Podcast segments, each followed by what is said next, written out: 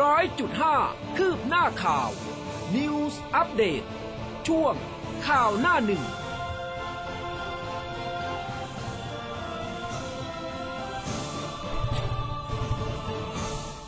หนึ่งนาทีครับ ต้อนรับคุณผู้ฟังเข้าสู่รายการข่าวหน้าหนึ่งประจำเช้าวันพฤหัสบดีที่ 4 พฤศจิกายน 2564 ครับ ค่ะ เช้าวันนี้นะคะ คุณผู้ฟังอยู่กับอุ้มกัสมาค่ะ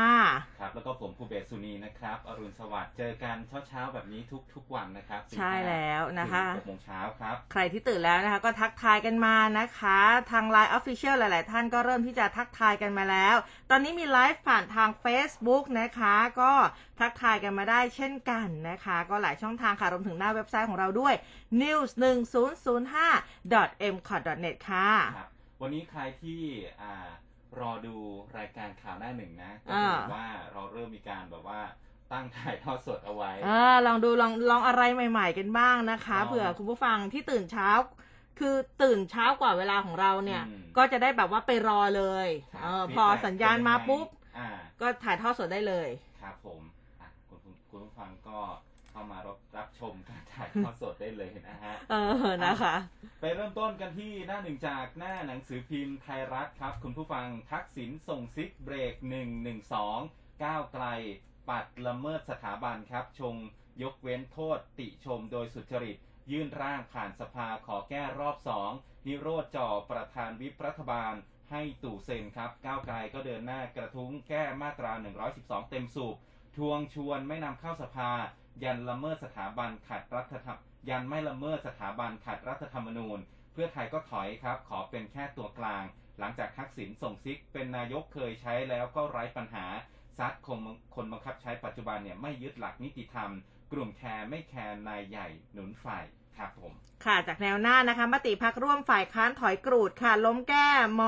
.112 นะคะ ทักษิณพลิ้วค่ะ อ้างกฎหมายไม่มีปัญหา บิ๊กตู่ประกาศลั่นไม่แก้ม .112 ก้าวไกลดันทุรังต้องแก้ให้ได้ กลุ่มปกป้องลั่นต้านถึงที่สุด เตือนอย่าดึงสถาบันมาย่ำยีค่ะครับมีประเด็นโจ้นะครับ โจ้ไม่พอใจเดินหนีข้อหาสำนวน7แฟ้ม ฟ้องฆ่าทารุณส่งถึงอายการ รองผบชกนะครับนำคณะพนักงานสอบสวนกองปราบ หอบสำนวน 7 แฟ้ม 2,540 แผ่น ส่งถึงมืออายการเห็นควรสั่งฟ้องผู้กำกับโจ้กับลูกน้องครับรวม 7 คน ค่ะ รุ้งได้ลุ้นอีกเฮือกนะคะไต่สวนถอนประกันไม่เสร็จนัดใหม่ 4 พฤศจิกายน สารอนุญาตปล่อยชั่วคราวค่ะสีแนวร่วมม็อบทะลุแก๊ส ตำรวจหึ่มชุมนุมกทมผิดกฎหมาย พรกฉุกเฉิน กฎหมายโรคติดต่อค่ะ วิศวกรคุกคามเพศโบเวนด้าดารานะครับ อุบาทโชว์ผ่านเฟซขอซื้อขนเพชร มีเหยื่อโดนอื้อนะครับ ปอทก็ลากคอได้พลตำรวจโทจิรภพภูริเดชผู้บังคับการตำรวจอสอบสวนกลางนะครับ ก็แถลงจับกลุ่ม2 คดีละเมิดทางเพศ คดีแรก ก็ตำรวจปอทรวบวิศวกรนะครับหนุ่มเนี่ยปลอมตัวมานะครับ มีภาพบรรยากาศนะครับ เป็นภาพของคุณโบแวนด้านะครับ เข้ามาขอบคุณตำรวจบกอืมปอทหลังจากจับกลุ่มนายพาคินจุนสำราญนะครับ วิศวกรหื่น พร้อมกับเผยว่าตกเป็นหนึ่งในเหยื่อของนายพาคินที่ปลอม Facebook เป็นบุคคลอื่น และก็ส่งข้อความมาข่มขู่คุกคามทางเพศนานนับปี จนหวาดระแวงและก็เสื่อมเสียชื่อเสียงครับ ค่ะจากเดลินิวส์กันบ้างนะคะ แฉกองทุนถังแตกน้ำมันแพงงัดสามมาตรการปะผูจากบุหรี่ซองขยับขึ้นพืชผักการเกษตรพุ่งค่ะ ครับ มีแนะสังเกตอาการครับ ลูกกลับจากโรงเรียน ลูกทุ่งปลายติดโควิด หนูน้อยนักเรียนวัย 13 ปี ล้มฟุบหมดสติคาโรงเรียน หลังจากรับวัคซีนไฟเซอร์เข็ม 2 แพทย์ก็ตรวจอาการแล้วไม่พบว่าพบว่าเลือดไม่ไปเลี้ยงหัวใจนะครับ อันนี้ก็มีเป็นหนึ่งในพาดหัวจากหน้าหนังสือพิมพ์ไทยรัฐครับ อืมอีกนะคะเรื่องหนึ่งนะครับ จากไทยรัฐได้บอกว่ารปภปัญหารุมฆ่าสลดสองศพ ยิงพี่สติไม่ดีจ่อขมับตามหนีชีวิตเศร้า สุดสลดรปภหนุ่มเครียดจ่อยิงพี่ชายสติไม่ดีก่อนที่จะยิงตัวตายตามครับ ค่ะ บุกทลายโรงพิมพ์ปั๊มดอลลาร์เก๊นะคะ ซุ่มบางเลนผลิตแบงค์มูลค่ามหาศาล 118 ล้านนะ อันนี้จากเดลินิวส์ค่ะ ครับอานอกนั้นก็จะเป็นข่าวอาชญากรรมซะเป็นส่วนใหญ่นะครับอืมค่ะขอไปเริ่มต้นกันที่เรื่องของอา การเมืองกันก่อนนะฮะคุณผู้ฟังเรื่องของการเมืองเนี่ยเรื่องของการยื่นซักฟอกไม่ซักฟอกเนี่ยนะครับ รัฐสภาเมื่อวานนี้มีการประชุมหัวหน้าฝ่ายค้านนะครับ เพื่อหารือถึงการยื่นอภิปรายทั่วไปโดยไม่ลงมติตามรัฐธรรมนูญมาตรา 152 หลังจากที่นายแพทย์ประชนน่านสีแก้วหัวหน้าพักเพื่อไทยแถลงว่าฝ่ายค้าน ยืนยันจะดำเนินการตรวจสอบรัฐบาลอย่างเข้มข้น คำนึงถึงสถานการณ์บ้านเมืองเป็นหลักและขณะนี้รัฐบาลกำลังเผชิญกับวิกฤตเศรษฐกิจ วิกฤตสาธารณสุข วิกฤตศรัทธาด้านการเมือง และก็การละเมิดสิทธิเสรีภาพ รวมถึงวิกฤตเสถียรภาพรัฐบาลที่ไม่มีความมั่นคง เป็นช่วงใกล้หมดอายุรัฐบาล เรื่องที่ฝ่ายค้านจะเสนอในสมัยประชุมนี้ก็คือ การเปิดอภิปรายทั่วไปตามรัฐธรรมนูญ มาตรา 152 นะครับ เสนอข้อเท็จจริงที่เป็นปัญหาต่อประชาชน โดยจะทำให้เร็วที่สุด และก็เสนอยติในนามของพรรคร่วมฝ่ายค้านอย่างมีเอกภาพนายแพทย์ชนน่านก็บอกด้วยนะครับว่าการแก้ไขประมวลกฎหมายอาญามาตรา 112 อันนี้ฝ่ายค้านก็เห็นพ้องกันนะครับว่าเป็นปัญหาการบังคับใช้กฎหมาย ริดรอนสิทธิเสรีภาพทำให้เกิดนักโทษทางความคิดเห็นต่างเนี่ยก็ไม่อยากจะให้มีกรณีนี้เกิดขึ้น ถ้าหากเกิดขึ้นต้องได้รับการดูแลช่วยเหลือ ในฐานะฝ่ายนิติบัญญัติก็จะใช้เวทีสภาแก้ไขปัญหา รับทุกความเห็นเข้าสภา แต่ถ้าหากฝ่ายค้านจะไม่นำเสนอร่างแก้ไข หากเสนอก็ถือเป็นสิทธิเสรีภาพตามรัฐธรรมนูญ ไม่อยากจะให้เกิดความแตกแยกแล้วก็ไปแก้ไขกันนอกสภา ขอเรียกร้องให้ฝ่ายรัฐบาลหยุดนำเรื่องนี้มาเป็นประเด็นกล่าวใส่ร้ายฝ่ายประชาธิปไตย เพื่อกลบเกลื่อนปิดบังในสิ่งที่รัฐบาลประสบปัญหาอยู่พรรคเพื่อไทยเองนะครับ ก็บอกว่าจะไม่เป็นตัวตั้งตัวตีในการล่าชื่อหรือว่าผลักดันการแก้ไข แต่ จะขอเป็นตัวกลางในการประสานงานนำปัญหามาคุยในสภาเท่านั้นนะครับออันนี้ก็เป็นฝั่งของเพื่อไทยนะครับ ค่ะอ่ามาอ่าของคุณก่อนก็ได้อีกคนหนึ่งที่จะพูดถึงคุณทักษิณป่ะ อ่าอ๋อได้ของคุณก่อนเลยค่ะ วันนี้มาตราหนึ่งหนึ่งสองนี่ค่อนข้างเยอะเหมือนกัน ใช่ คือเรื่องของคุณประเด็นคุณทักษิณเนี่ยนะครับเขาพูดว่าเรื่องเกี่ยวกับมาตราร้อยสิบสองเนี่ยนะครับ ก็คุณทักษิณชินวัตรอดีตนายกนะครับ โพสต์เฟซบุ๊กส่วนตัว ฟังเรื่องดราม่ามาตราร้อยสิบสองทั้งสองฝ่ายเห็นด้วยแล้วก็ไม่เห็นด้วยที่จะแก้ไขหรือว่ายกเลิกมาตรา 112 มีมาประมาณ 2,500 ตัวกฎหมาย แต่ไม่เคยเป็นปัญหา ทุกวันนี้เกิดจากการปฏิบัติที่ไม่ถูกต้อง บุคคลในกระบวนการยุติธรรมอาจจะกลัวหรือว่าอาจจะอยากแสดงความจงรักภักดี โดยไม่ยึดหลักนิติธรรม แล้วก็ไปเกิดการใช้อำนาจในทางที่ผิด หวังผลทางการเมือง สมัยก่อนสำนักงานตำรวจแห่งชาติมีคณะกรรมการพิจารณาว่าจะลงอาจจะว่าจงใจละเมิดร้อยสิบสองจริงหรือเปล่า แต่ว่าช่วงนี้ปัญหาเยอะมาก ยิ่งใช้อีกฝ่ายก็ยิ่งโกรธเคือง เคยบอกรัฐบาลจับเข่าคุยกับกลุ่มเยาวชนที่เห็นต่าง จะได้แนวทางการอยู่ร่วมกัน ปรับกระบวนการดำเนินการใหม่อย่างเป็นระบบไม่กันแกล้งไม่หาเรื่อง ปล่อยผู้ถูกกล่าวหาให้ได้รับการประกัน และก็ใช้กระบวนการทางยุติธรรม ทางอาญาดำเนินการไป ที่จะบอกว่ายกเลิกเพราะโกรธเนี่ยหรือว่ายกเลิกโดยไม่มีเหตุผลหรือว่าไม่ยกเลิกเด็ดขาดการพูดคุยกันน่าจะดีกว่า วันนี้ประเทศเลือกใช้แต่ law and order เท่านั้น ขอให้ทั้งสองฝ่าย หยุดดราม่าหายใจยาวๆเริ่มต้นใหม่เพื่อความรัก ถวายความจงรักภักดีที่ถูกต้องถูกทาง ไม่ให้เจ้านายเนี่ยต้องถูกคอรหาโดยที่ไม่รู้ครับ อืมนะคะอะคุณผู้เบกคะคุณผู้ฟังหลายท่านเลยนะคะ ทักทายมาบอกว่าคุณผู้เบกครับ เสียงเบาอ้าวเหรอฮะเสียงกล้องด้วยนะคะยังไงอะลองลองเอาไมค์ไปใกล้ๆ กันสักนิดนึงนะคุณผู้ฟังบอกว่า อุ้มนี่มาอย่างดังเลยนะ โอ้สำหรับเช้านี้นะคะ ขอบพระคุณมากๆนะคะ ที่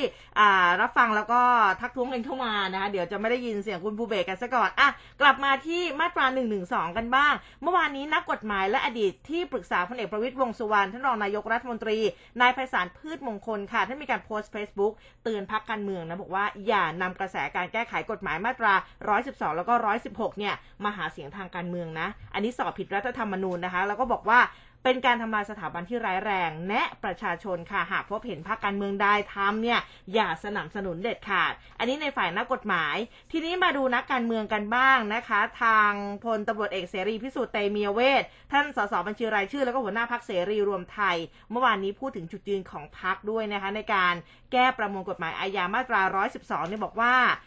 สนับสนุนให้มีการแก้มาตรา 112 แบ่งเป็น 2 ส่วน คือแยกดูหมิ่น หมิ่นประมาทออกจากการอาฆาตบานอะไรพระมหากษัตริย์ มาเป็นมาตรา 112 ทับหนึ่งคือผู้ใดดูหมิ่นหมิ่นประมาทพระมหากษัตริย์ต้องระวังโทษจำคุก แต่ต้องลดโทษจำคุกจากคดีอาฆาตมาตร้าย 3-15 ปีลงมา อย่างเช่น 2-5 ปี ทีนี้มาดูคุณอนุทินกันบ้างนะท่านรองนายกรัฐมนตรีและรัฐมนตรีว่าการกระทรวงสาธารณสุข ในฐานะหัวหน้าพักภูมิใจไทย ก็พูดถึงจุดยืนของพักภูมิใจไทย หลังพักเพื่อไทยเนี่ยสนับสนุนการแก้ไขมาตรา 112 บอกว่ามาตรา 112 จะแตะไม่ได้ จะลาแล้วก็จะไม่มีการแก้ไขในส่วนของพัก มีแต่ต้องทำให้เข้มแข็ง หากมีการเสนอเข้ามาตามขั้นตอนของรัฐสภาก็มองว่าขณะนี้เนี่ยยังไม่มีเรื่องอะไรที่ทำให้มาตรา 112 จะถูกกระทบกระเทือนหรือว่าอ่อนแอลง ส่วนกรณีที่นางสาวพรพิมลธรรมสารสสปทุมธานี ซึ่งก็เป็นอดีตสสพักเพื่อไทย ที่ย้ายมาอยู่สังกัดพักนั้นก็ไม่ได้มีปัญหาอะไร การลงมติทุกอย่างในสภาผู้แทนราษฎรต้องเป็นไปในทิศทางเดียวกัน แล้วก็ยืนยันว่าพักเนี่ยมีความเป็นเอกภาพค่ะ ครับส่วนทางด้านของพักก้าวไกลนะครับ ตัวตั้งตัวตีเนี่ยนายไทยธวัฒน์ตุลาธนเลขาธิการพักก้าวไกลก็แถลงข่าวนะครับ บอกว่าตนเองเนี่ยขอแถลงความคืบหน้า ในการเสนอชุดร่างกฎหมายคุ้มครองเสรีภาพในการแสดงออก และสิทธิในกระบวนการยุติธรรมของประชาชน ที่เคยยื่นต่อสภาไปแล้ว เมื่อวันที่ 10 กุมภาพันธ์จำนวน 5 ร่างนะครับ ซึ่งเป็นการแก้ไขเกี่ยวกับความผิดฐานหมิ่นประมาททั้งหมด แล้วก็ทั้งหมิ่นประมาทบุคคลทั่วไป แล้วก็หมิ่นเจ้าพนักงาน หมิ่นศาลความผิดฐานดูหมิ่น หมิ่นประมาท และก็แสดงความอาฆาตมาตร้ายต่อองค์พระมหากษัตริย์ จนถึงวันนี้เนี่ยก็ปรากฏว่ามีเพียงแค่ร่างสี่ฉบับแรกที่ถูกบรรจุเข้าสู่ระเบียบวาระ วาระการประชุมของสภา แต่ว่าร่างที่ 5 ซึ่งมีการแก้ไขมาตรา 112 ถูกโต้แย้งโดยประธานสภา ว่าอาจจะขัดหรือว่าแย้งต่อรัฐธรรมนูญมาตรา 6 ว่าอ่าที่บอกว่าองค์พระมหากษัตริย์ทรงดำรงในฐานะอันเป็นที่เคารพสักการะ ผู้ใดจะละเมิดไม่ได้นะครับอืมนายชัยธวัฒน์เนี่ยก็บอกว่าสาระสำคัญของร่างแก้ไขมาตรา 112 เป็นการย้ายความผิดฐานหมิ่นประมาทดูหมิ่น หรือการแสดงความอาฆาตมาตร้ายด้วยพระมหากษัตริย์ และก็พระราชินีรวมถึงรัชทายาทด้วยนะครับ ก็อ่อเขาบอกว่าย้ายความผิดเนี่ยออกทั้งหมดนะครับออกจากหมวดความผิดต่อความมั่นคงของรัฐ ไปกำหนดเป็นความผิดในลักษณะใหม่ เพื่อให้เหมาะสมทั้งในแง่ของโครงสร้างบัญญัติอัตราโทษ การยกเว้นความผิดการยกเว้นโทษ และผู้ร้องทุกข์นะครับ ก็เช่นนะฮะกำหนดให้ยังมีอัตราโทษจำคุก แต่ว่าลดอัตราโทษลงมาจากเดิมสูงสุด 15 ปีเนี่ยเหลือไม่เกิน 1 ปีนะครับแล้วก็กำหนดให้สำนักพระราชวังเป็นผู้ร้องทุกข์ และให้ถือว่าเป็นผู้เสียหาย และเป็นความผิดอันยอมความได้นะครับ และเพื่อให้มีบทยกเว้นความผิดและก็ยกโทษ จึงบัญญัติให้ผู้ใดติชมโดยสุจริต เพื่อรักษาไว้ซึ่งการปกครองในระบอบประชาธิปไตย อันทรงมีพระมหากษัตริย์ทรงเป็นประมุขเนี่ยเพื่อทำรงไว้ซึ่งรัฐธรรมนูญ หรือว่าเพื่อประโยชน์สาธารณะ ผู้นั้นไม่มีความผิดนะครับอืมแล้วก็บอกว่าจะยื่นหนังสือต่อเลขาธิการสภา รวมถึงประธานสภาอีกครั้ง เพื่อยืนยันว่าร่างแก้ไขมาตรา 112 ของพรรคก้าวไกลเนี่ยไม่ได้ขัดหรือแย้งต่อรัฐธรรมนูญมาตรา 6 และย้ำว่าหนทางที่พวกเราควรทำก่อนจะสายเกินการคือการแสวงหา กุศโลบายสอดคล้องกับยุคสมัย เพื่อรักษาความสัมพันธ์อันดี ระหว่างสถาบันกับประชาชนทับภายใต้ระบบนิติรัฐ ในทางตรงกันข้ามนะครับ คุณชัยธวัฒน์เนี่ยบอกว่า ในทางตรงกันข้ามนะครับ การตีความมาตรา 6 ที่เกินเลยกว่าตัวบทเนี่ยและก็เจตนารวมถึงการมีมาตรา 112 เนี่ยมีปัญหาอย่างในปัจจุบันจนกระทบต่อฐานะอันเป็นที่ เคารพสักการะขององค์พระมหากษัตริย์ครับอืมนะทีนี้มาดูท่านนายกกันบ้างนะคะเมื่อวานนี้ที่ท่าอากาศยานทหารสองกองบินหกหรือว่ากลับมาแล้วบนหกใช่อ่าท่านกลับมาแล้วนะคะ ก็ผู้สื่อข่าวก็ไปสัมภาษณ์กันนะเตรียมไปรอรับแล้วก็เตรียมไปสัมภาษณ์นะคะท่านก็เลยให้สัมภาษณ์กรณีที่ฝ่ายค้านเนี่ยผลักดันการแก้ไขกฎหมายอาญามาตรา 112 บอกว่าก็ยืนยันนะไม่มีการให้เสนอแก้ไขมาตรา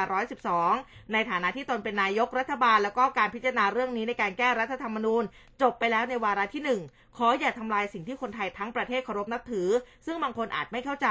แต่หวังว่าวันข้างหน้าจะเข้าใจมากขึ้น และเรียนรู้มากขึ้น ซึ่งทุกประเทศมีประวัติศาสตร์และวัฒนธรรม ไม่มีใครคิดจะล้มล้างนะคะ บอกว่าสิ่งที่สืบทอด แล้วทำสิ่งใหม่ที่ไม่มีกฎกติกาใหม่ ๆ แล้ว เออนะคะ อันนี้ท่านครับนายกก็ให้สัมภาษณ์นะคะ อ่ามีเพิ่มเติมอีกไหมครับอ่าหนึ่งไม่มีหนึ่งแล้วสองค่ะ มาที่เรื่องของวิปรัฐบาลกันเอ่อบ้างนะคเมื่อรับวานนี้ค่ะ เมื่อวานนี้มีประชุมวิปรัฐบาลชั้นสองรัฐสภานายวิเชียนชวลิตสสบัญชีรายชื่อพักพลังประชารัฐนะครับรองประธานวิปรัฐบาล ก็เรียกประชุมวิปรัฐบาลในส่วนของพักพลังประชารัฐเป็นการด่วน ใช้เวลาครึ่งชั่วโมงครับก่อนที่นายวิเชียนจะออกมาเปิดเผยนะครับบอกว่า มีการเรียกประชุมเตรียมความพร้อมในการทำงานไม่ให้เกิดความปั่นป่วน มาคุยกันมาลงมติต่างๆ ให้เป็นไปด้วยความเรียบร้อย ไม่ได้มีอะไรที่น่ากังวล และก็บอกว่าช่วงเวลานี้เนี่ยพลเอกประวิตยวงสุวรรณหัวหน้าพักพลังประชารัฐ ก็ขอให้ช่วยดูแลกันประคับประคองกันอืมส่วนประธานวิปรัฐบาลคนใหม่คงต้องดูความเหมาะสม ให้นายกพิจารณาแต่งตั้งนะครับ ผู้สื่อข่าวก็รายงานว่า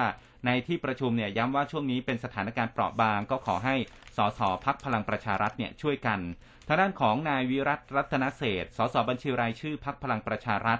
ตอนนี้ยังเป็นประธานวิปรัฐบาลอยู่นะครับ ก็บอกค่ะว่า ได้ทำเรื่องขอเอกสารพิจารณาของศาลฎีกาแผนกคดีอาญาของผู้ดำรงตำแหน่งทางการเมืองมาพิจารณาแล้ว เนื่องจากว่าเดิมเนี่ยศาลนัดฟังคำสั่ง ประทับรับฟ้องนะครับคดีวันที่ 20 ธันวาคม แต่พอมีมติออกมาในช่วงค่ำวันที่ 2 พฤศจิกายนก็อยากจะเห็นเอกสาร และก็สำนวนการพิจารณาว่าเป็นอย่างไร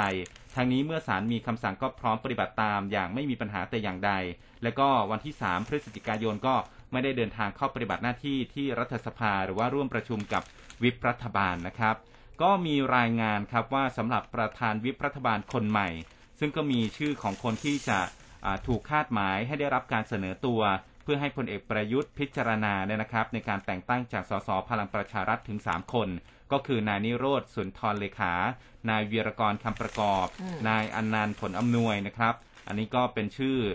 มีชื่อของนายนิโรธเนี่ยมีโอกาสสูงที่นายกจะพิจารณาแต่งตั้งให้เป็นประธานวิปคนใหม่ แล้วก็เป็นชื่อที่พลเอกประวิตยวางใจ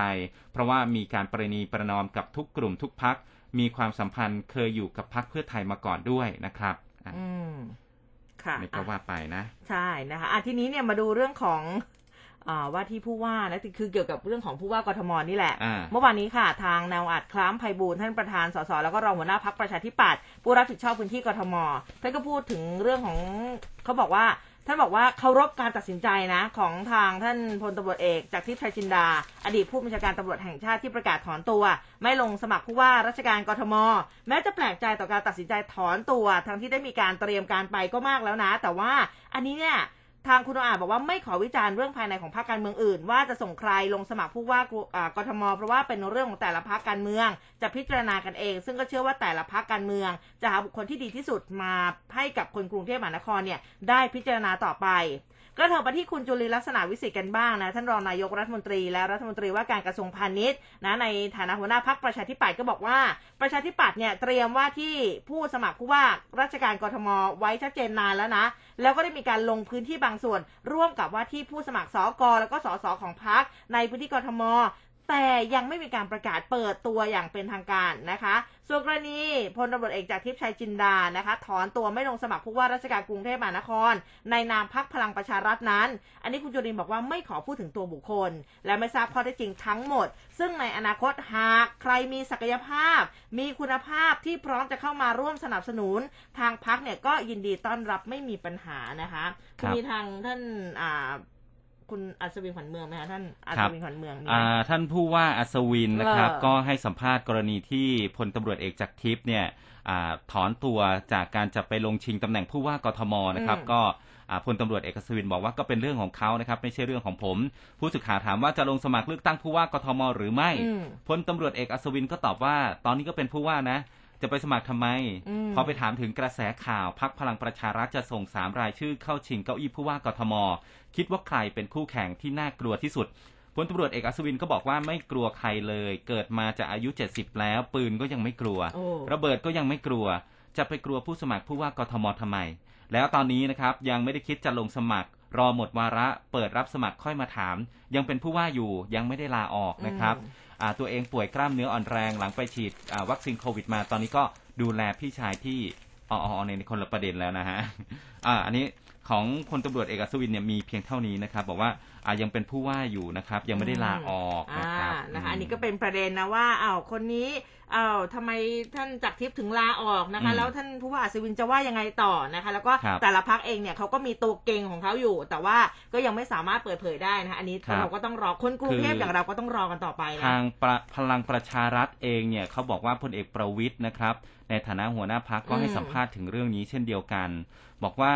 ผู้ผู้สื่อข่าวเขาก็ถามว่ามีรายงานว่าทางพักเนี่ยเตรียมสามรายชื่อลงสมัครผู้ว่ากทม พลเอกประวิตยก็เลยย้อนถามว่าใครที่ไหนอืมข่าวไหน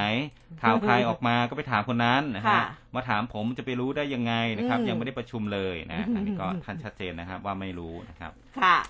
ดิฉันคิดถึงหน้านั้นออกเลยนะเอออ่านะเอามากันที่โควิดกันบ้างคุณผู้ฟังนะคะ เมื่อวานนี้นะคะ ที่ทำเนียบรัฐบาลค่ะแพทย์หญิง สุมณี วัชรศิลป์นะท่านผอสำนักสื่อสารความเสี่ยง และพัฒนา พฤติกรรมสุขภาพกรมควบคุมโรคกระทรวงสาธารณาสุขในฐานะที่ท่านเป็นผู้ช่วยโฆษกสบคแถลงอะนะคะ ก็จริงๆ ท่านก็พูดถึงเรื่องของหลังจากเปิดประเทศเนี่ยนะรับนักท่องเที่ยวชาวต่างชาติเมื่อวันที่ 2 ที่ผ่านมา ก็มีผู้เดินทางเข้าประเทศมายังท่าอากาศยานสุวรรณภูมิ2,013 ราย รวมวันที่ 1 วันที่ 2 ตอนนี้ยอดเนี่ย 4,510 ราย เป็นเข้าประเทศแบบไม่กักตัว4,222 รายนะคะ เข้าพื้นที่แซนส์บ็อก169 ราย แล้วก็เข้าประเทศแบบต้องกักตัว 319 ราย โดยนักท่องเที่ยวเข้ามาไทยมากที่สุดก็คือญี่ปุ่นนะคะ ญี่ปุ่นนี่เขาชอบมาประเทศไทยนะ ตามด้วยสิงคโปร์ เยอรมนี กาตาร์แล้วก็จีนค่ะ จำนวนผู้เดินทางเข้าประเทศก็พบว่าติดเชื้อ 6 ราย เป็นจากระบบไม่กักตัว 3 ราย แล้วก็จากระบบกักตัวเนี่ยสามรายคือรวมทั้งหมดตอนนี้เนี่ยมีนักท่องเที่ยวติดแล้วนะคะหกรายที่ที่ติดโควิด -19 นะคะ ทีนี้เนี่ย อ่าท่านก็บอกว่าสำหรับพื้นที่สีฟ้าที่ต้องเฝ้าระวังตอนนี้ก็คือเชียงใหม่ ซึ่งมีจำนวนผู้ติดเชื้อรายใหม่สูงเป็นอันดับที่ 6 ของประเทศ ทางจังหวัดเขาสั่งห้ามเลยนะจำหน่ายห้ามจำหน่ายแอลกอฮอล์หลังสามทุ่ม แล้วก็เร่งฉีดวัคซีนกับประชาชนอย่างต่อเนื่อง แต่อย่างไรก็ตามค่ะเดือนพฤศจิกายนนี้มีประเพณีต่างๆ งานกระถินลอยกระทงนะวัตถุประสงค์หลักก็คือเรื่องของเศรษฐกิจกลับไปใช้ชีวิตใกล้ปกติในชีวิตวิถีใหม่อยู่กับโควิดอย่างรู้เท่าทัน อันนี้ก็ขอให้จัดงานให้เหมาะสมภายใต้มาตรการปลอดภัย เคร่งครัด เพื่อขับเคลื่อนการดำเนินงานต่างๆ ต่อไปได้ ตามแผนที่วางไว้จนถึงปีใหม่อย่างราบรื่นและไร้โรคนะคะทีนี้ที่กระทรวงสาธารณาสุขค่ะ คุณหมอสุวรรณชัย วัฒนายิ่งเจริญชัย ท่านอธิบดีกรมอนามัยก็บอกว่า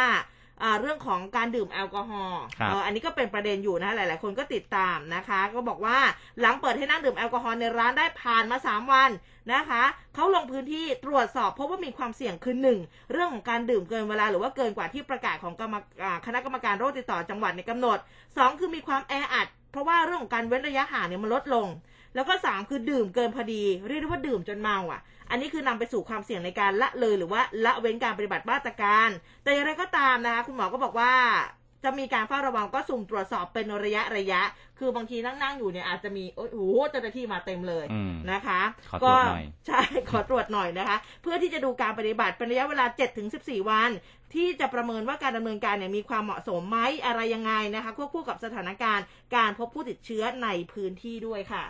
ครับผมส่วนทางด้านของนายอนุทินชาญวีรกูลครับรองนายกรัฐมนตรีและรัฐมนตรีว่าการกระทรวงสาธารณสุข ก็พูดถึงการเปิดประเทศรับนักท่องเที่ยวนะครับ บอกว่าอืมที่ผ่านมาก็ยังไม่พบอะไรที่เป็นปัญหาใหญ่ ซึ่งได้มีการเร่งตรวจ RT-PCR โดยได้กำชับผู้ที่เกี่ยวข้องนะครับว่าผลการตรวจต้องออกโดยเร็ว เพราะว่ามาตรการกำหนดเอาไว้ว่าผู้เดินทางเข้ามาในประเทศจะพักเพียงแค่หนึ่งคืน เพื่อรอผลตรวจ เบื้องต้นก็คิดว่าไม่น่าจะมีปัญหาอะไรนะครับ เพราะว่าต่างชาติที่เดินทางเข้ามาในประเทศไทย เขาต้องจองโรงแรมที่ขึ้นทะเบียนไว้กับทางการอือฮึหากผลไม่ติดเชื้อ ผู้เดินทางเข้ามาสามารถใช้ชีวิตได้ตามปกติทันที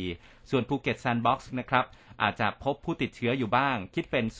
0.8%อันนี้เขาต้องรักษา ก็ยืนยันว่าไม่ได้ใช้เงินของรัฐบาลนะครับ เพราะว่าคนต่างชาติที่เดินทางเข้ามาในไทย ทั้งนักท่องเที่ยวและก็นักธุรกิจจะต้องซื้อประกันแล้วก็จองโรงแรมที่ขึ้นทะเบียนกับสอทอส่วนคลัสเตอร์ที่เชียงใหม่ ก็ยืนยันว่ายังสามารถควบคุมได้นะครับ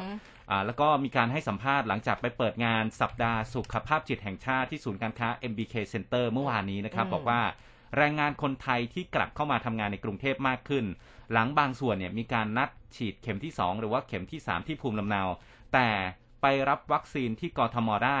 สามารถเข้าไปรับการฉีดได้ที่ศูนย์ฉีดวัคซีนกลางบางซื่อหรือว่าโรงพยาบาลราชวิถี โรงพยาบาลเลิศศิลป์สถาบันบำราศนาราดูนแล้วก็เตรียมเปิดศูนย์นิมิตบุตรให้เป็นจุดฉีดเพิ่มเติมให้นะครับอืมโดยกรมควบคุมโรคจะจัดสรรวัคซีนลงไปให้ ซึ่งขณะนี้ก็มีวัคซีนเพียงพอ ส่วนการฉีดวัคซีนเข็มกระตุ้นสำหรับคนที่ฉีดซิโนฟาร์มครบค่ะสองเข็มนะฮะวันนี้เขาจะมีการประชุมคณะกรรมการสร้างเสริมภูมิคุ้มกันโรคพิจารณา คาดว่าจะสามารถฉีดได้ ก็ เพราะเป็นวัคซีนเชื้อตายเหมือนกับซิโนแวคนะครับ ซึ่งสอทอยินดีจะรับผิดชอบจัดฉีดกระตุ้นเข็มอีกเข็มหนึ่งเช่นเดียวกันนะครับ หลังจากที่ราชวิทยาลัยจุฬาภรณ์ก็แบ่งเบาภาระของรัฐบาลในการจัดฉีดวัคซีนมาแล้วถึง 2 เข็มนะครับอะก็เดี๋ยวมาดูกันว่า จะได้ฉีดเข็มกระตุ้นเป็นอะไรนะครับ เดี๋ยวเขาจะมีผลออกมาวันนี้แหละนะครับอืมนะคะอะพอพูดถึงเรื่องของฉีดวัคซีนเนี่ยนะคะ นนท์พร้อมที่เขาพร้อมตลอดเลยนะสำหรับฮะนนท์พร้อมอันนี้ต้องชื่นชมนะคะ นนท์พร้อม ready to work ค่ะ เปิดลงทะเบียน ฉีดวัคซีนสูตรซิโนแวคบวกไฟเซอร์ อันนี้ต้องอ่ามาประชาสัมพันธ์กันอีกครั้งหนึ่งนะคะ เพจ Facebook สำนักงานสาธารณสุขจังหวัดนนทบุรีค่ะเขาก็โพสต์ข้อความ นนท์พร้อม ready to work นะคะ เปิดลงทะเบียนวัคซีนโควิด -19 สูตรวัคซีนเข็มแรกเป็นซิโนแวคเข็มที่ 2 เป็นไฟเซอร์ 10,000 คนสำหรับผู้มีอายุตั้งแต่ 18 ปีขึ้นไปไม่จำกัดเชื้อชาติ แล้วก็ที่พักอาศัย โดยต้องเป็นผู้ที่ยังไม่เคยได้รับวัคซีนมาก่อน หรือผู้ที่เคยได้รับวัคซีนเข็มที่ 1 เป็นซิโนแวคนะคะแต่ว่าอ่ายังไม่ได้รับวัคซีนเข็มที่ 2 มานานเกิน 2 เดือน ลงทะเบียนได้ที่ไหนอุ้มแปะลิงก์ไว้ให้ที่ Facebook Live เรียบร้อยนะคะ ลงทะเบียนได้ตั้งแต่เมื่อวานแล้วล่ะนะไปจนถึงวันที่ 16 พฤศจิกายนก่อน 17 นาฬิกา ผ่านคิวอาร์โค้ดหรือทางลิงก์ที่อุ้มส่งไปให้เนี่ยนะคะ โดยนัดฉีดวัคซีนในวันที่ 18 พฤศจิกายนที่เซ็นทรัลเวสต์เกตค่ะ ใครที่ เป็นผู้ที่ยังไม่ได้รับวัคซีนหรือว่ารับวัคซีนเข็ม1เป็นซิโนแวคแล้วเข็ม2นี่ก็รอมานานเกิน2เดือนแล้วนะคะไป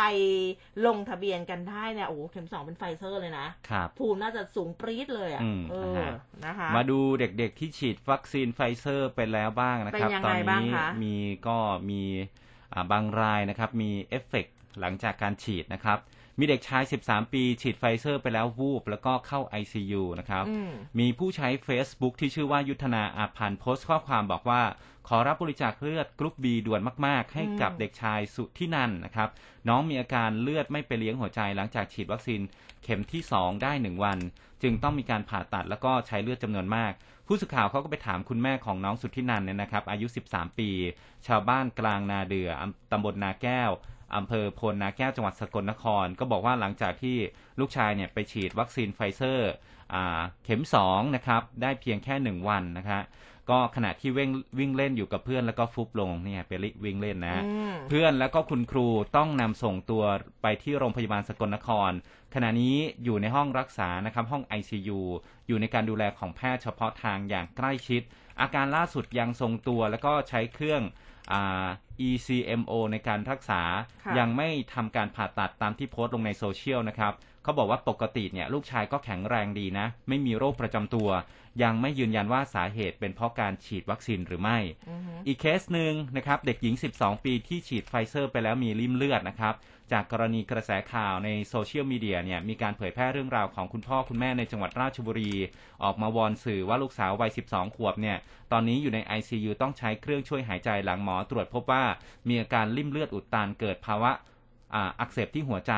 ซึ่งหลังจากไปฉีดวัคซีนมาแล้วไม่ถึงสัปดาห์ ปกติน้องเป็นเด็กแข็งแรงดีว่าอย่างนั้นนะครับ นายพิพัฒน์พงศ์ตันพาณิชย์อายุ 50 ปี คุณพ่อของน้องมีนเนี่ยบอกว่า ลูกสาวรักษาตัวอยู่ในห้อง ICU ในสถาบันเด็ก แห่งชาติมหาราชินี เป็นลูกลูกสาวเนี่ยเป็นคนที่สุขภาพแข็งแรงอืมร่าเริงแจ่มใส ค่ะฉีดเข็มหนึ่งไป 19 ตุลาคม แล้วก็ฉีดไฟเซอร์ที่ศูนย์ฉีดสาราริมน้ำของโรงพยาบาลเจ็ดเสมียนนะครับ หลังจากฉีดกลับมา มีอาการเจ็บแขนที่แขน 3 วันก็หาย แต่พอหลังจากฉีดไปได้ 5 วัน น้องไอแห้งๆนะฮะจนวันที่ 25 ตุลาคม มีอาการแน่นหน้าอกหายใจไม่สะดวก เล็บมือปากเขียวนะครับ จึงรีบพาตัวไปส่งที่คลินิก แล้วก็ไปรักษาตัวต่อที่โรงพยาบาลราชบุรี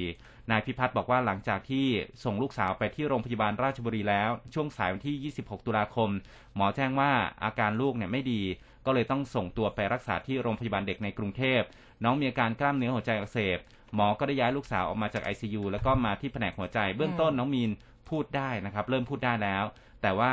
ไม่ได้ไม่มากนะ ก็รู้สึกดีใจเป็นอย่างมาก ทางด้านของแพทย์หญิงสุมณีวัชรศิลป์ผอสำนักสื่อสารความเสี่ยง และพัฒนาพฤติกรรมสุขภาพกรมควบคุมโรคบอกว่า ตอนนี้ได้รับการรักษาที่สถาบันเด็กแห่งชาติมหาราชินีแล้วนะครับ พบว่าอาการไม่ได้เกิดจากกล้ามเนื้อหัวใจอักเสบ แล้วก็อาการดีขึ้นแล้ว ย้ำว่าวัคซีนในไทยทุกตัวมีความปลอดภัยอืมได้รับการรับรองจากองค์การอนามัยโลกนะครับอืมอ่าย้ำอีกทีนะสำหรับเรื่องนี้วันก่อนก็พูดไปแล้วนะครับแต่ว่าอ่ามีความคืบหน้ามาเล่าให้กันฟังอีกนะครับค่ะอะทีนี้เนี่ยเรื่องของการเปิดรับอาสาสมัคร ช่วงนี้ก็จะได้ยินกันค่อนข้างบ่อยฮะโรงพยาบาลวชิระภูเก็ตค่ะ ก็เปิดรับสมัคร อันนี้เขารับสมัครเยาวชนแล้วนะครับ12ถึง17 ปีนะคะ ไม่มีโรคประจำตัวและไม่เคยได้รับวัคซีนโควิด -19 ชนิดใดมาก่อน มาร่วมเป็นอาสาสมัครเข้าร่วมการวิจัยวัคซีนไฟเซอร์จำนวน 200 คนนะคะเขาจะแบ่งกันเป็น 2 กลุ่มค่ะ กลุ่มแรกจะได้รับวัคซีน 0.3 มิลลิลิตรนะ อันนี้ฉีดเข้ากล้ามเนื้อจำนวน 2 ครั้งโดยครั้งที่ 2 จะเว้นระยะห่างจากครั้งแรกเนี่ย3สัปดาห์ ส่วนกลุ่มที่ 2 ค่ะจะได้รับวัคซีน 0.1 มิลลิลิตร ฉีดเข้าชั้นใต้ผิวหนัง เว้นระยะห่างจากครั้งแรกเนี่ยสามสัปดาห์ ซึ่งโครงการดังกล่าวก็บอกว่าเป็นการศึกษาเพื่อลดผลข้างเคียง การเกิดกล้ามเนื้อหัวใจอักเสบในเด็ก หากวิธีการฉีดแบบชั้นผิวหนังภูมิขึ้นไม่ถึงเกณฑ์ จะมีการฉีดวัคซีนแบบเข้ากล้ามเนื้อกระตุ้นให้ เขาก็จะเปิดรับสมัครนะคะ จนถึงวันที่ 6 พฤศจิกายนนี้ หรืออาสาสมัครครบตามจำนวนนะคะ เด็กๆ เยาวชน 12-17 ปี อันนี้ผู้ปกครองต้องให้อนุญาตด้วยนะครับนะคะ ก็ถ้าถ้าสนใจนะคะ ทางโรงพยาบาลวชิระภูเก็ตเขาก็เปิดรับสมัครนะคะ ก็อ่าถ้าใครสนใจก็สามารถที่จะไปรับสมัครได้นะคะแต่ว่าเขารับแค่ 200 เท่านั้นเองนะคะอืมมาที่ขาดื่มกันบ้างนะครับอ่าสาธารณสุขจับตาการนั่งดริงก์ก่อนที่จะมีการประเมินอีกรอบหนึ่งนะครับอืมจะขยายเวลาไหมเนี่ยนั่นนะสินายแพทย์สุวรรณชัยวัฒนายิ่งเจริญชัย อธิบดีกรมอนามัยนะครับแถลงกรณีที่มีการเปิดร้านอาหาร บอกว่าสามารถขายเครื่องดื่มแอลกอฮอล์นะครับหลังดำเนินการมา 3 วันตั้งแต่วันที่ 1 พฤศจิกายนที่ผ่านมา หลังการลงไปตรวจพื้นที่ก็พบว่ามีความเสี่ยงบางอย่างอืมอย่างเช่นการดื่มอาจจะเกินเวลาหรือว่าเกินประกาศของคณะกรรมการติดต่อของจังหวัดนะครับ แล้วก็ความแออัดของประชาชนส่วนหนึ่ง ก็มาจากการอัด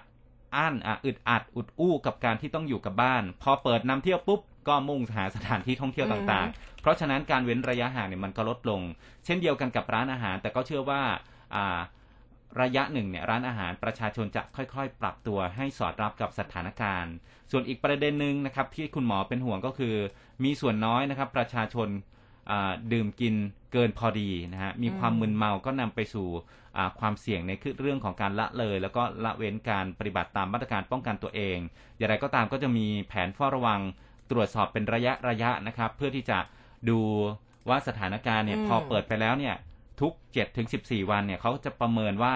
มีความเหมาะสมหรือไม่อย่างไร ควบคู่กับสถานการณ์ในพื้นที่นั้นด้วย ว่าจะอ่าทำอย่างนี้ต่อไปหรือว่าผ่อนคลายมากขึ้นนะครับ ส่วนในพื้นที่กรุงเทพเองเนี่ยทางผู้ว่ากทมบอกว่าค่ะขอดู 14 วันค่ะจะขยายเวลานั่งดริงก์ได้อืนะมฮะ ท่านก็ขอขอดูไปอีกนิดนึงนะอ่าคือ ก็ไม่ได้ใจร้ายซะทีเดียวนะคะแต่ว่าอืมก็ขอดูก่อนนะคะ ยังไงก็แล้วแต่เนี่ยปฏิบัติตามมาตรการก่อนอ่านนะคะ คือถ้าคือเหมือนกับเด็กนักเรียนอะถ้าอืมทำถ้าทำถูกกฎระเบียบอะครับเดี๋ยว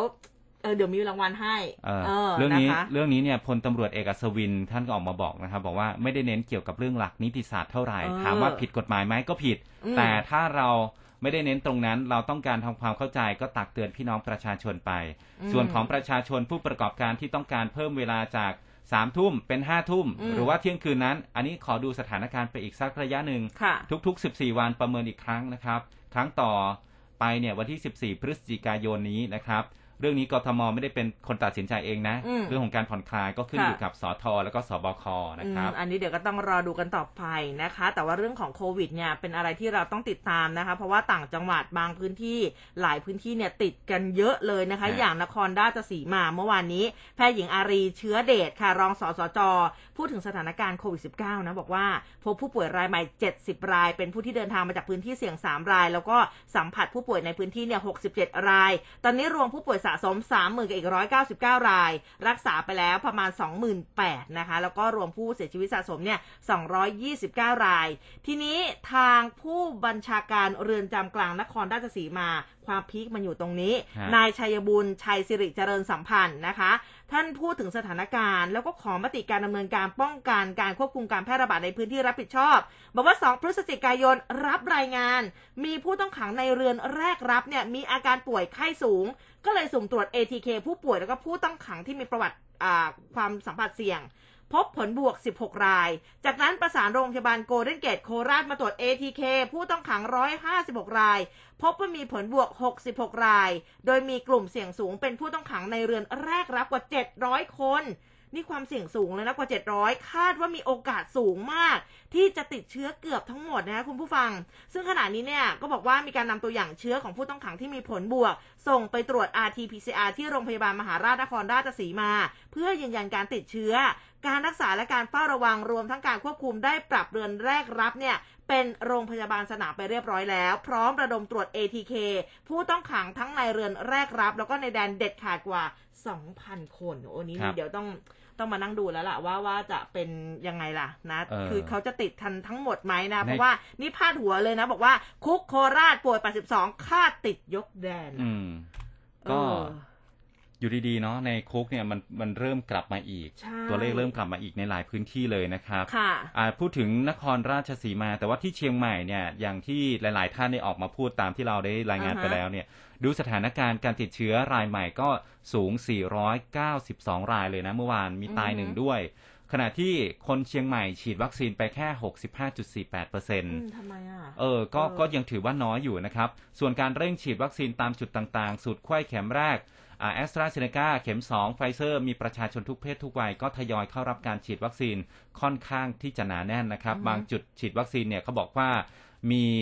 วัคซีนมาแค่ 500 โดสนะครับ มันก็เลยหมดอย่างรวดเร็วอืมคือวัคซีนไปไม่พอนั่นแหละนะครับ ก็เลยอือฮึแบบเกิดปัญหานะฮะอะแต่ว่าพื้ทีนี้แหละ เดี๋ยวไปดูกันที่ต่างประเทศหน่อยอ่าเพื่อนบ้านเรานี่เองครับ กัมพูชา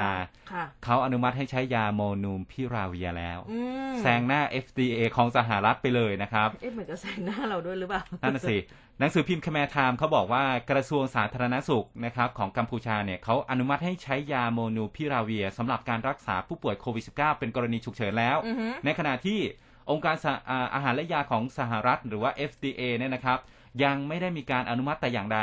สาธารณสุขของกัมพูชาเขาบอกว่าโมลนูพิราเวียร์เนี่ยเป็นยาที่มีความปลอดภัย และมีประสิทธิภาพสูงในการรักษาผู้ป่วยโควิดนะครับ นอกจากนี้กระทรวงก็ระบุเงื่อนไขในการใช้ยาว่าสำหรับใช้ในช่วงที่โควิด -19 ยังเป็นภาวะฉุกเฉินด้านสาธารณสุขอือฮึแล้วก็เป็นทางเลือกหนึ่งในการรักษา ซึ่งจะต้องมีการวิจัยแล้วก็ประเมินผล และอยู่ภายใต้การจัดอันดับความเร่งด่วนของรัฐบาลกัมพูชา ซึ่งยาโมนูพิราเวียได้รับการอนุมัติจากกัมพูชาดังกล่าวเนี่ยนะครับอ่า เป็นยาที่มีการผลิตมาจากบริษัทยาของอินเดียอืมส่วนในสหรัฐนะครับบริษัท Merck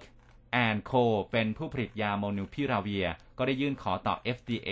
ไปเมื่อวันที่ 11 ตุลาคม คาดว่าจะได้รับอนุมัติต้นเดือนธันวาคม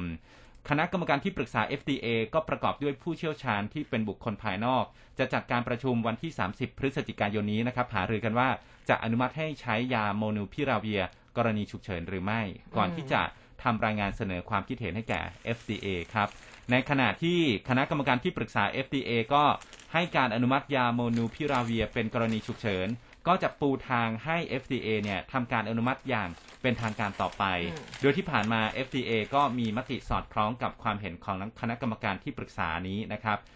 แม้ว่าหลักการแล้ว FDA จะไม่ต้องดำเนินการตามคำแนะนำของคณะกรรมการที่ปรึกษาก็ตามครับอืมนะคะ อันนี้ก็เป็นเรื่องของโควิด เรื่องของยาเรื่องของการรักษานะคะ ที่อืมเรามาอัปเดตให้คุณผู้ฟังได้ทราบกัน ทีนี้ออกจากเรื่องโควิดครับมาดูเรื่องของการ ค้นหาสาเหตุเรือล่มกลางเจ้าพระยากันบ้างอ่าอืมนะคะ จากกรณีเรือบรรทุกสินค้า MVOPK 3เนี่ย ที่บรรทุกตู้คอนเทนเนอร์มาเต็มลำแล้วก็ถูกเรือกลบรรทุกสินค้าขนาดใหญ่ NP ปทุมธานี ชนเข้าที่กาบเรือด้านซ้ายจนเรือทะลุ แล้วก็จมอยู่กลางแม่น้ำเจ้าพระยา หน้าสารากลางเมืองอ่าอำเภอเมืองจังหวัดสมุทรปราการเนี่ยนะคะ ความคืบหน้าเมื่อวานนี้นายฉัดชัยเวชสารผู้อำนวยการการสำนักงานเจ้าท่าภูมิภาค สาขาสมุทรปราการก็บอกว่าในเรื่องของคราบน้ำมันภายในเรือ ได้มีการใช้บูมลอยล้อมไว้หมดแล้ว แล้วก็ใช้สารเคมีกำจัดคราบน้ำมัน แล้วก็กรมทรัพยากรเนี่ยก็มาเก็บตัวอย่างน้ำไปตรวจสอบ ไม่น่ามีผลกระทบต่อสิ่งแวดล้อม สำหรับความเสียหายยังประเมินค่าไม่ได้นะคะ เพราะว่าต้องรอให้ประกันภัยของเรือทั้งสองลำเนี่ยมาประเมินกันอีกครั้งหนึ่ง ส่วนสาเหตุยังไม่ได้สอบสวนสำนักงานเจ้าท่าที่ 6 ได้มีการแต่งตั้งคณะกรรมการขึ้นมาสอบสวนให้แล้วเสร็จ ภายใน 10 วันถึงจะสรุปได้ว่า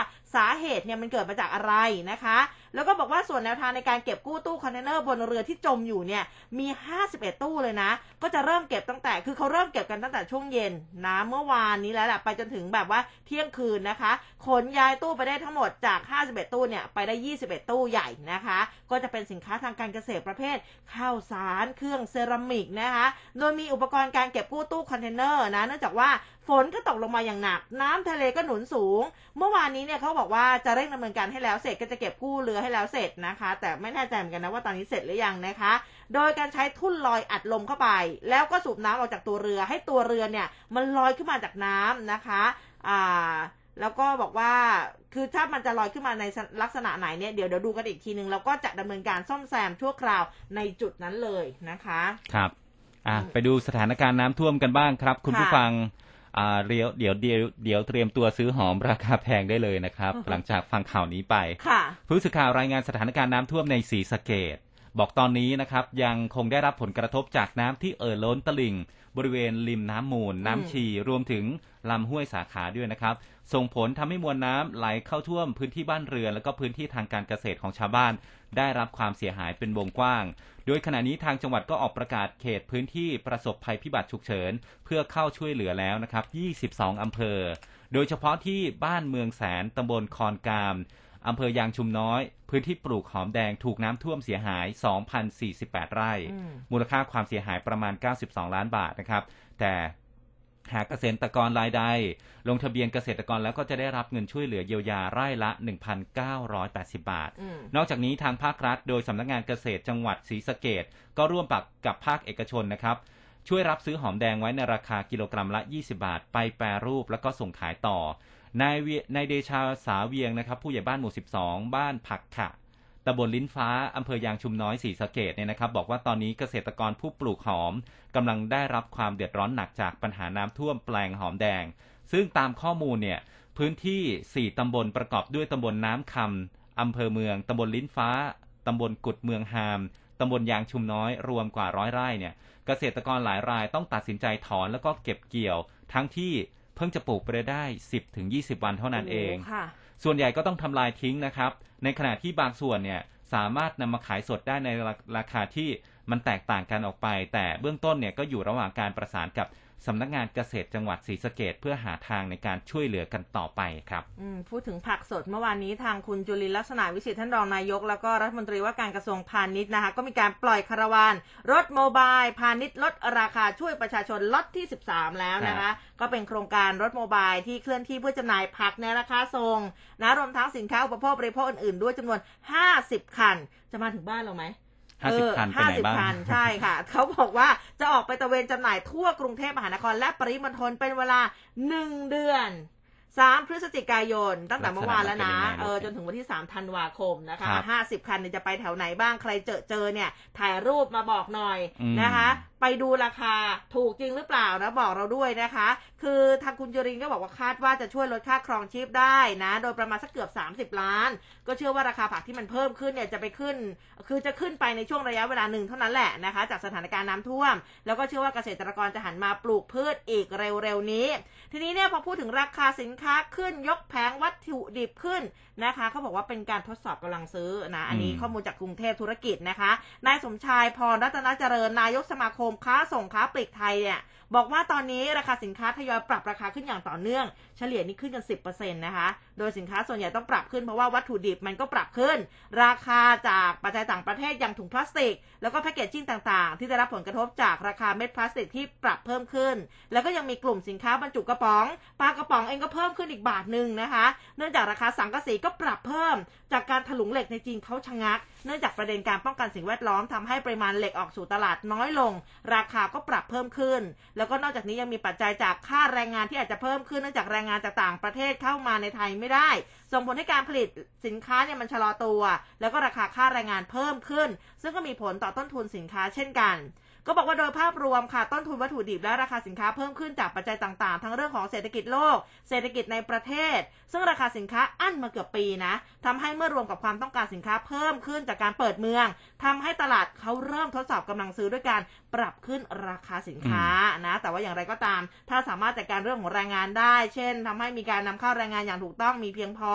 ก็เชื่อว่าสถานการณ์ราคาสินค้าเนี่ยจะดีขึ้น ทั้งด้านราคาแล้วก็ปริมาณที่อาจจะช็อกนะคะจากความต้องการราคาสินค้าเพิ่ม แต่อีกหนึ่งเรื่องก็คือกรณีรถบรรทุกหยุดวิ่งเพราะราคาน้ำมันดีเซลมันสูงเนี่ยเบื้องต้นสต็อกสินค้าที่มีอยู่สามารถป้อนตลาดได้ประมาณสัก 10ถึง15 วัน แต่ถ้านานกว่านั้นเนี่ยปัญหาไม่ได้รับการแก้ไข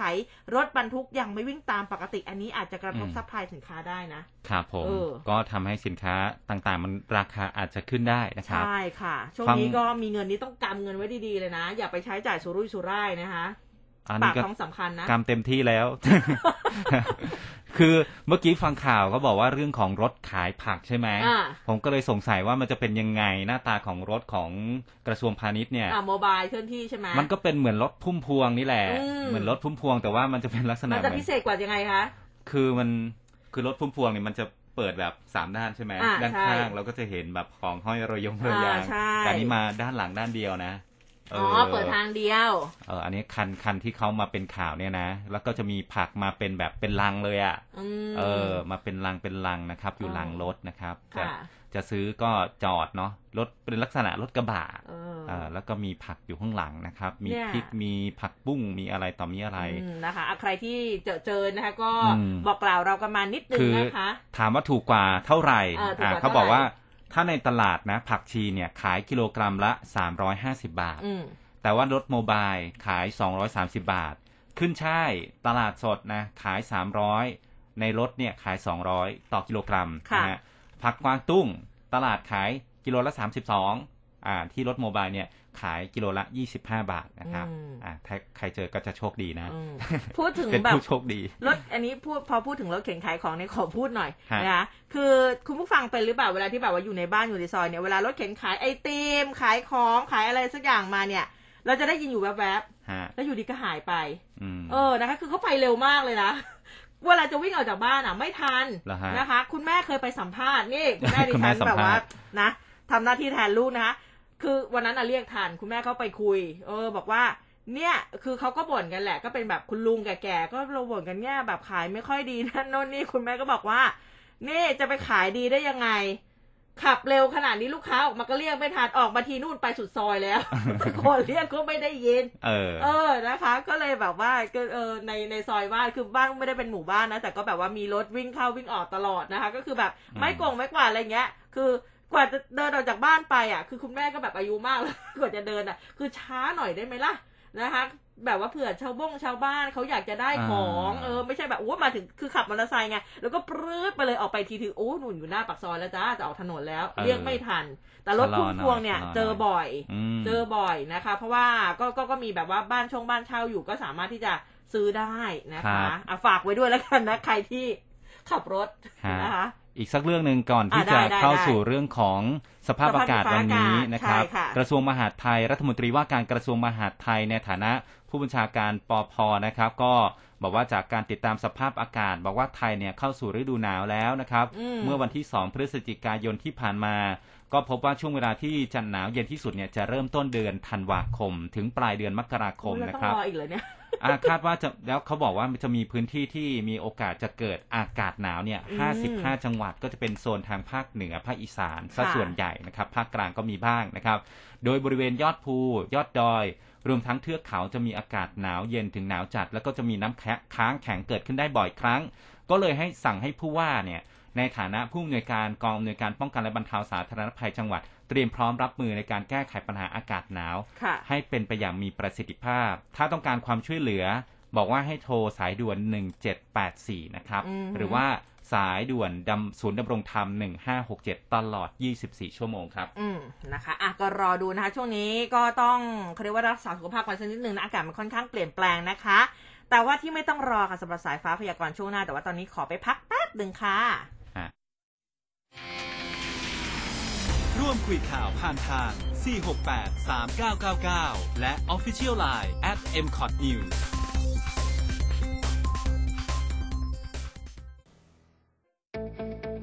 รวดเร็ว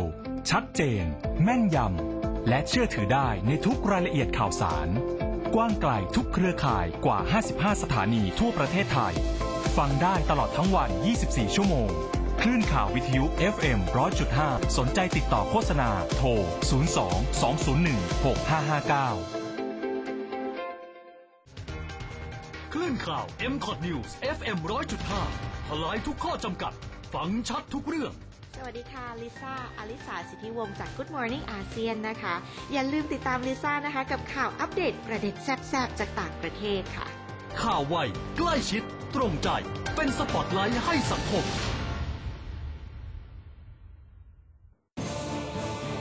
ร้อยจุดห้าคืบหน้าข่าว News อัปเดตช่วงข่าวหน้าหนึ่ง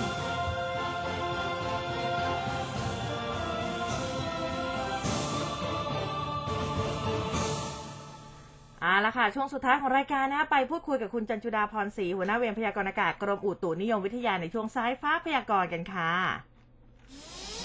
สายฟ้าพยากรณ์ โดยกรมอุตุนิยมวิทยา สวัสสดีวัสดีคค่ะรับสวัสดีค่ะ ครับ คุณจันทุดาครับ วันนี้สภาพอากาศโดยรวมเป็นยังไงบ้างครับ ทั่วไทยเลย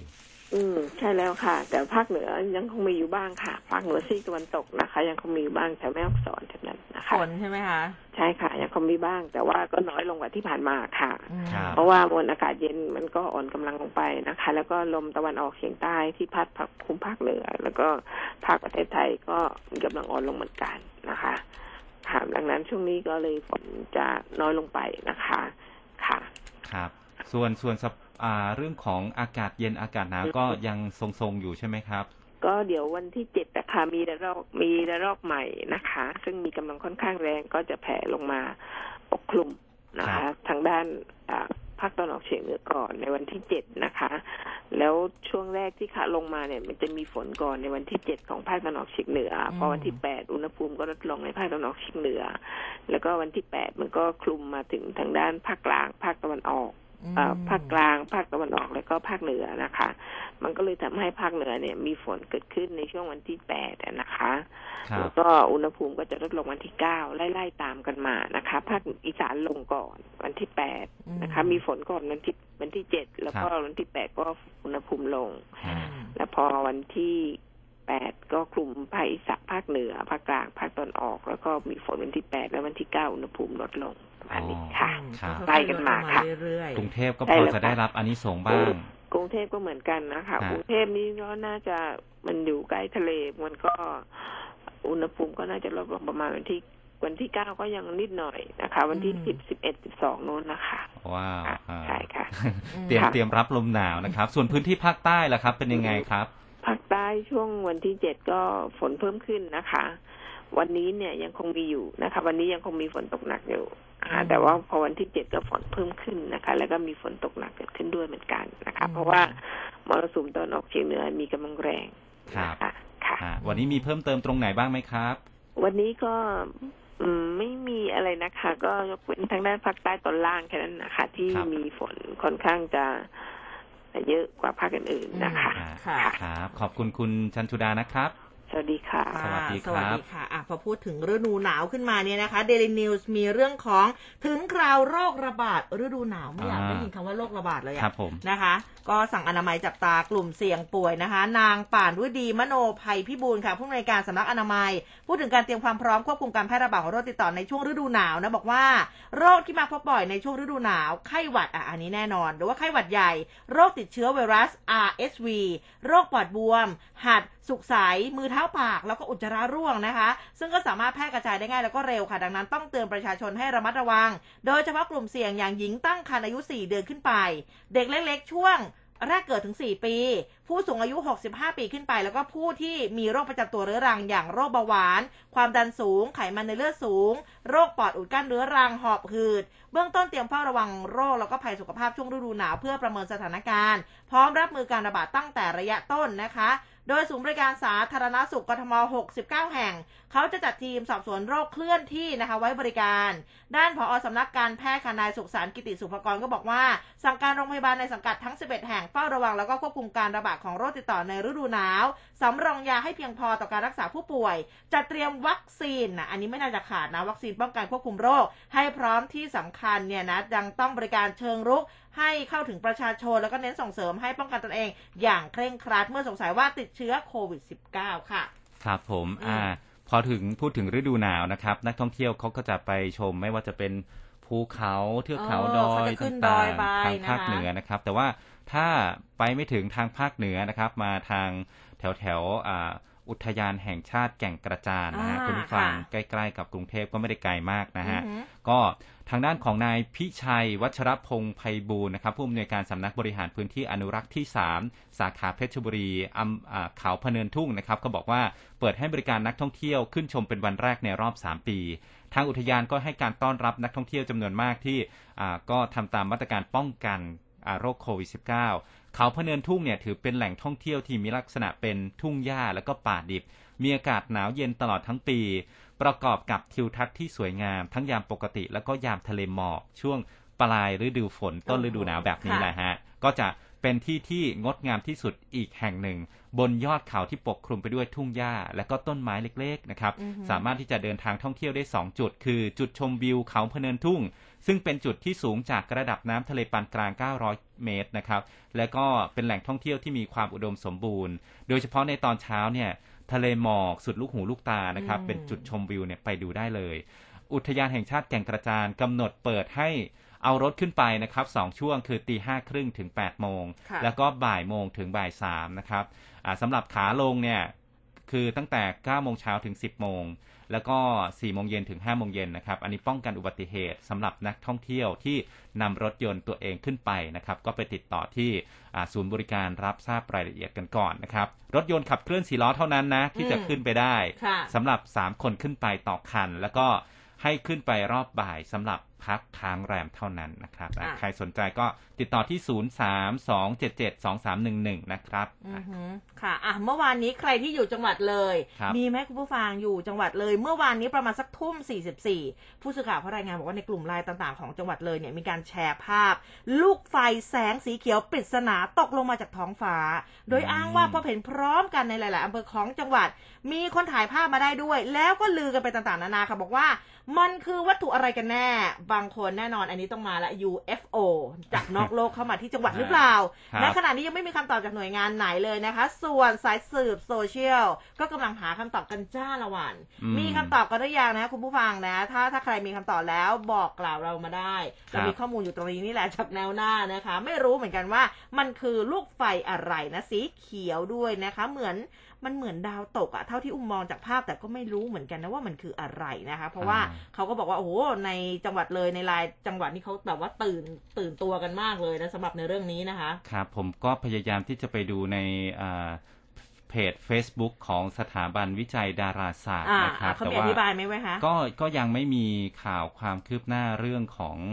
ของเรื่องของอาลูกไฟลูกไฟอันนี้ใช่ไหมเออเออมีแต่เรื่องบอกว่าถ้า เขาก็วิเคราะห์กันแหล้วนะครับ ถ้าว่าถ้าหากส่งยานอวกาศไปแถบ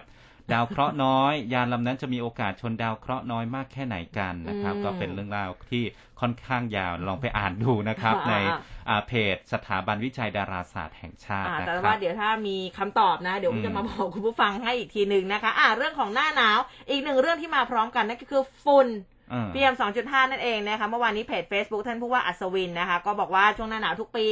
ช่วงธันวาถึงกุมภาเนี่ยกทมก็มักจะเจอเจอกับฝุ่น PM 2.5 เกินค่ามาตรฐานนะคะ ซึ่งกทมเขาก็ร่วมกับหน่วยงานที่เกี่ยวข้อง ติดตามสถานการณ์ฝุ่นอย่างต่อเนื่องนะคะ โดยมีสถานีตรวจวัดฝุ่น PM 2.5 แบบถาวรรวมทั้งสิ้นเจ็บอ่า70จุดทั่วกทม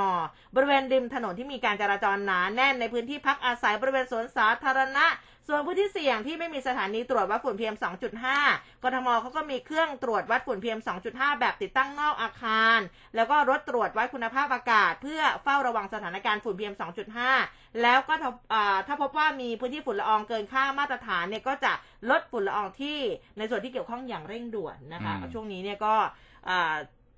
เขาเรียกว่าอะไรนะต้องระวังทั้งโควิด แล้วก็ฝุ่น PM 2.5 ใช่ใช่นะคะใครที่มีเครื่องวัดฝุ่นตอนนี้ก็เอามาวัดกันได้นะครับผมค่ะก็เริ่มมาแล้วแหละนะครับ เรื่องของสถานการณ์ฝุ่น วันนี้ก็ขอบคุณคุณผู้ฟังทุกท่านที่ติดตามรับฟังนะครับ แล้วก็ส่งข้อความเข้ามาหาเราด้วยนะครับ ใช่ค่ะ ก็ข้อมูลเอ่อทั้งหมดนี่ก็เป็นข้อมูลนะแล้วก็ข่าวสารที่อุ้มกับภูเบศนำมาฝากคุณผู้ฟังในเช้าวันนี้พรุ่งนี้เจอกันใหม่ค่ะเวลาเดิมตีห้าจนถึงหกโมงเช้าวันนี้เราสองคนลาไปก่อนแล้ว สวัสดีสวัสดีค่ะ ร้อยจุดห้าคืบหน้าข่าว News อัปเดตช่วงข่าวหน้าหนึ่ง